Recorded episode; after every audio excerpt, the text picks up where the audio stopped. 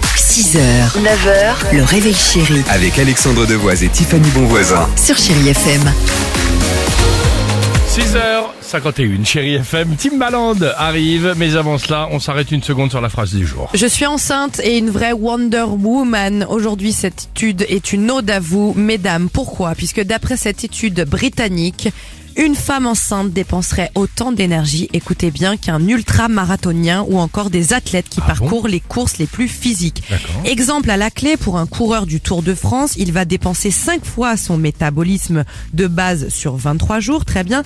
Une femme enceinte sur 300 jours, elle va dépenser deux fois et demi son métabolisme D'accord. de base. C'est étonnant, Donc Euh, cette ils étude. disent limite atteinte à celle du Tour de France pour une femme enceinte.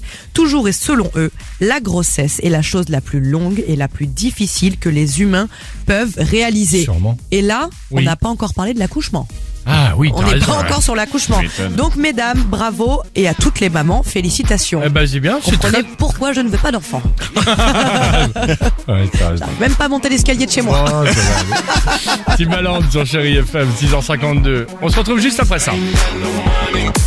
6h, 9h, le réveil chéri Avec Alexandre Devoise et Tiffany Bonvoisin. sur Chéri FM.